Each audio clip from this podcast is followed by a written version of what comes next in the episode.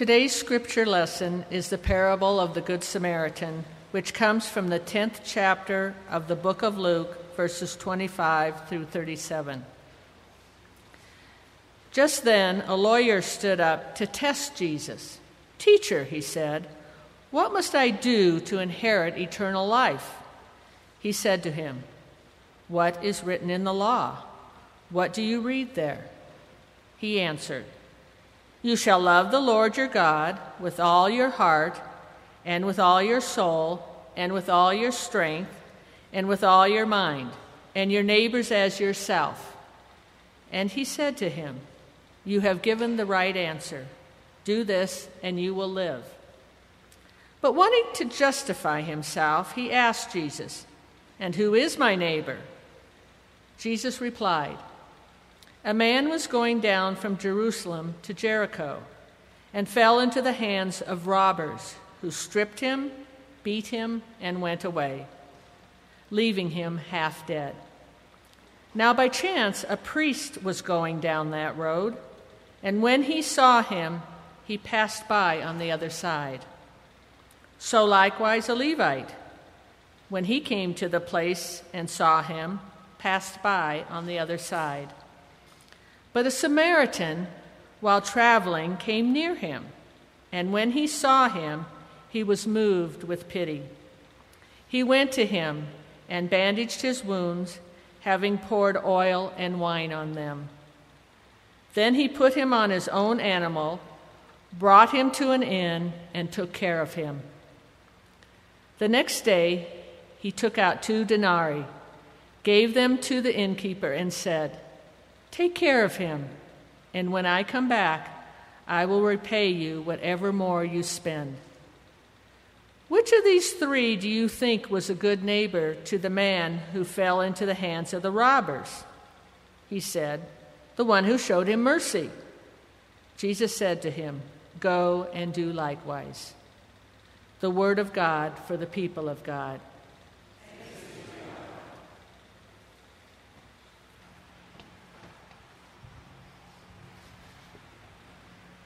Let us pray.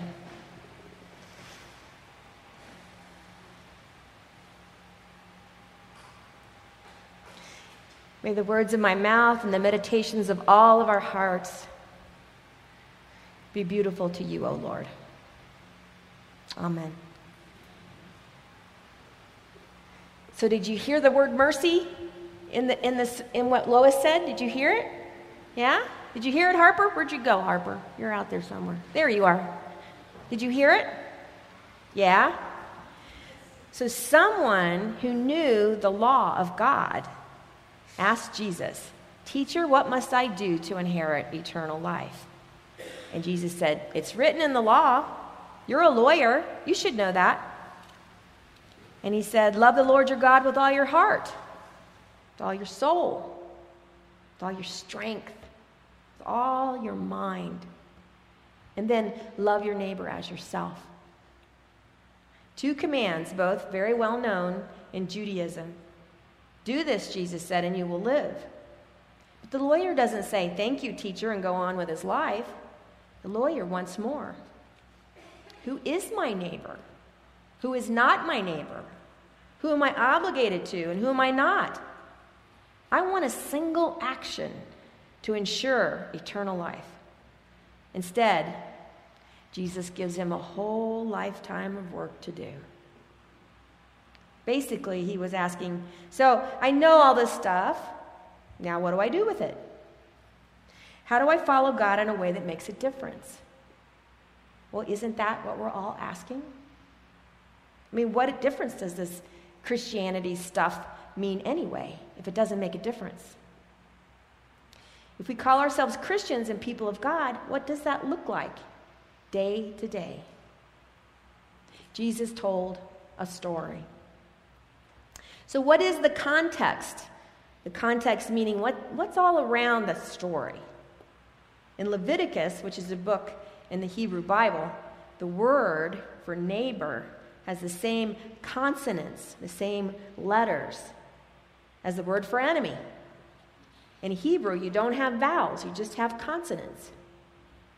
And there's more to this commandment than the lawyer perceives. So, Amy Jill Levine, who's a professor of Jewish and New Testament studies at Vanderbilt University, was also our JWW lecturer here at First Congregational. And what I learned from Professor Levine was the importance of understanding that original Jewish context. In her articles and books, she reminds us again that this story has deep Jewish roots and is subject to interpretation. However, the Good Samaritan has been appropriated by politicians and economists and hospitals and cafes. The meaning has been re- reduced and kind of romanticized to if someone has a problem on the side of the road, you stop and help. Well, taken in the historical context of Jesus' Jewish audience, this interpretation could be quite different. The priest and the Levite walk by. No excuse is given. Per Jewish law of the Mishnah, even those who were the cleanest, ritually pure states are obligated to stop and attend to a corpse. So they fail to love their neighbor. The parable then takes a twist. The original hearers of that parable would have expected this scenario a priest, a Levite, and an Israelite. Jews in the first century were either priests or Israelites or Levites. But doesn't that kind of remind you of a, another recognizable lead phrase? It was a priest, a minister, and a rabbi who walked into a bar. So if somebody was telling you that, that's what you would expect, right? And the bartender says, What is this, a joke? So Jesus changes that parable to make a point. The priest, the Levite, and the Samaritan. A what? The onlookers were ready to relate to that third person, the Israelite. He was the hero of the story. Here instead is a Samaritan. To the listeners, this is not how it's supposed to go. The Samaritan binds a man's wounds and takes him to the local inn. The Samaritan writes a blank check. The Samaritan, the enemy. There's no such thing, they think, as a good Samaritan. See how when we listen to this stuff as Christians, we've heard this over and over and over, and we just think, oh, good Samaritan. But to the original hearers of this, it was like, oh. but there's a reason for that. Because historically, Samaria and Judea, they were rivals. They were worse than Michigan and Ohio State. They, they, Samaritans refused Jesus' hospitality when he traveled through their land to go to Jerusalem. And in ancient Samaria, Galilean pilgrims traveling through Jerusalem were murdered. And the Samaritans desecrated the Judean temple with human bones on the altar. And in return, Judeans razed, they, they tore it down, the Samaritan temple. The resolution is found in 2 Chronicles 28 when the prophets convinced them to stop fighting. But those wounds run deep. What once was ancient Samaria is now the West Bank.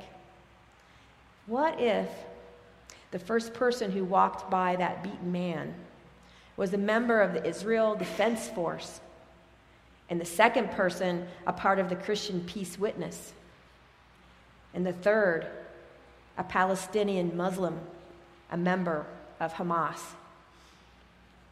That's how it would sound to them.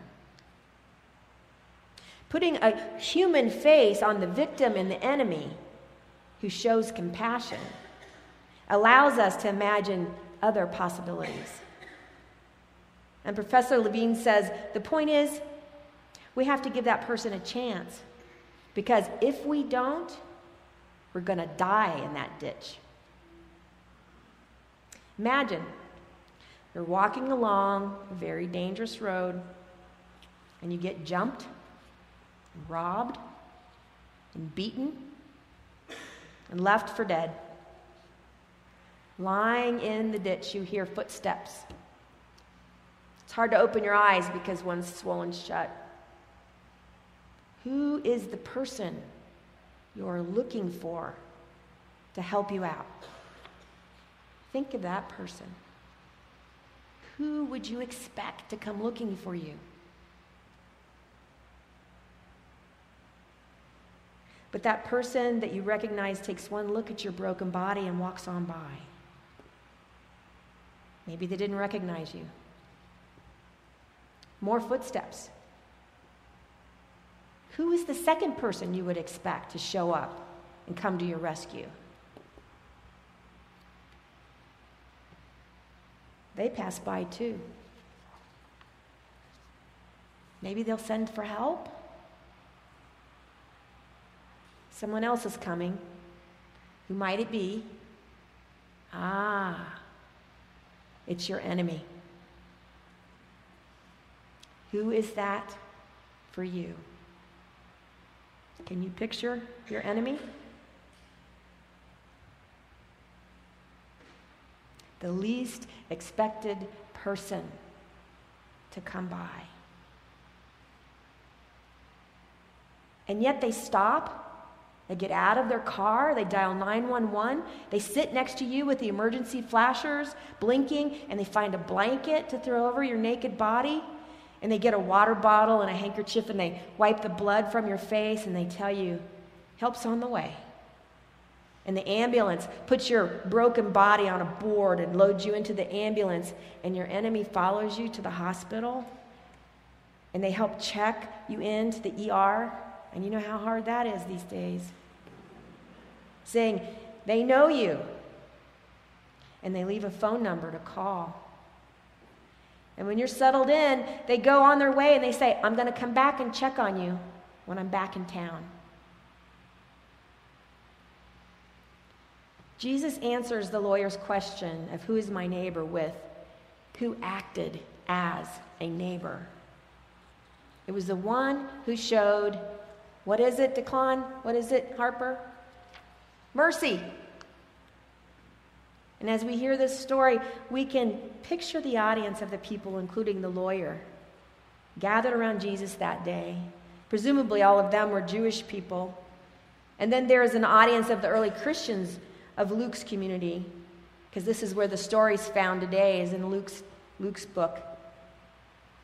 And who, who are trying to live their lives as followers of Christ. So there's a commonality among all of these listeners is that their interest is how to be faithful and how to live their lives. And that's what we're here to do too, to learn to be faithful. The parable addresses the need then and now, like a piece of, of transcendent art. It speaks the essence of humanity. However, aha, this page. It speaks to all the ages. A lot of hatred is religiously based and rooted in historical things like wars. We just got back from vacation in Scotland and Britain. Talk about wars in Scotland and Britain. That's how they tell their history. There was this war and this war and this war and this war. And they still have that feeling, Scots and Brits. Scots eat um, uh, chips and, chips and uh, fish and chips with haddock. If you're a Scot, you eat it with haddock, not cod, like the Brits do. So there's still this division between the Scots and the Brits, the North and the South, the Yankees and the Confederates, the Israel, Israelites and the Palestinians. Those wounds are hardest to heal. And a current day Jericho Road is the trek from Central America through Mexico to the American border. The latest rendition of the beaten man is the image of a father and his young daughter washed up lifeless on the riverbank. The parable speaks of the need of church, of this sacred space that holds the stories that have seen the test of time Stories we need to hear again and again in each age and moment of human history. And the power of the parable calls us to examine who we are and how to live into that being. And we can't just reduce it to a slogan to sell auto insurance or a simple commandment that reminds us to help anyone who's in need. I mean, we can hand a dollar out the window, but that doesn't end poverty. It doesn't stop a night of terror of living on the street. It can't stop there. It's got to be much deeper than that. It's deeper than satisfying the need to feel like a good Samaritan. When we put ourselves in the ditch and hear the twist in the story, like the original hearers heard it, it makes more sense. Who are we? Well, I have a story to share. It's a, it's a personal one. Right out of seminary, I landed at First Baptist Church in Dayton, Ohio. I once was an American Baptist. And it was a beautiful church. I was one of three pastors. It only took six months, though, not much of a honeymoon, when things started to go bad. The other two pastors started a secret romantic relationship, even though one was still married. It was the choir that broke the news because the wife was a choir member. It got very ugly. One pastor left and the other was asked to leave. And there I was, right out of seminary, newbie pastor, scared to death. And during the time I worked with the previous pastor, I was under constant attack. They found fault with everything I did. They fed into my old wounds of feeling deeply inadequate. And I was convinced that church leadership was not for me. If this is what people do to each other in church, I'm out of here. It moved me to find a therapist, and through the therapist's weekly support, I began to stand up for myself. But my confidence was at an all time low. Then in walks the interim. His name was Reverend Bill Kucher. He looked like Ronald Reagan. He was tall and had slicked back hair and he wore a suit, a big smile. He looked like a movie star. As a liberal who lived through the Reagan era, that meant enemy, enemy. As a newbie pastor, here was a man who knew the lead pastor's family right from the time he was born, who I raised up and became the lead pastor of this, of this church, and now he was asked to leave and here was the interim, his friend. He was also the president of the denomination a couple times. He served churches in Washington, D.C. He even prayed with the president. I'm not trusting this guy. Instead, this bigger than life personality met me like an equal. He called me senior pastor since I was there before him, even though he was 40 years my senior. He sent me little notes to compliment me on a prayer or a sermon or something I'd done right. He asked for my opinion, and he even followed my advice a couple times. This perceived enemy became my mentor. He taught me how to do weddings and funerals. He shared with me his sermon prep. He restored my confidence, not only in my call as pastor, but in the church and in God. He showed mercy on me. He didn't have to. Not this nobody right out of seminary, not this battered body that was cast aside during a church crisis. But he did. And because he showed mercy, I'm here today. Reverend Bill Kucher, my hero struggled with dementia in his last years. I visited him once in Granville, Ohio, and Tom and I had lunch with him and his wife. And he said with his big smile, You and I had fun, didn't we? And that was my last memory of him. He passed on October 15, 2007. Bill Kucher was a good Samaritan to me. Whenever division strikes, we come back to that question who are we and what are we about? What is our vision and mission statement? Personal and collective. Child of God, disciple of Christ, member of the church. What gifts and talents have you gathered through experiences of this wild and wonderful life? What spiritual attributes have you honed in your relationships and your missteps and your wrong turns? What mercy has been given you? An encouraging word instead of a slap in the face. Taken by the most unlikely Savior to a place of healing. It is recognizing that, that mercy, mercy, that moment when we know we deserved far worse, but we were pardoned, we were treated better than expected, it impacts our whole being. It is in recognizing that moment when we were extended mercy that encourages us to extend mercy to others. And though we go through changes, we are still church. An open and affirming, just peace church of extravagant welcome and openness to wonder and a proactive witness for the possibility of a just world. Aren't we? And what does the Lord require of us? To do justice, love mercy, and walk humbly with God. That's who we are. Church, is that who we are? We don't need to get discouraged. God is with us. Amen.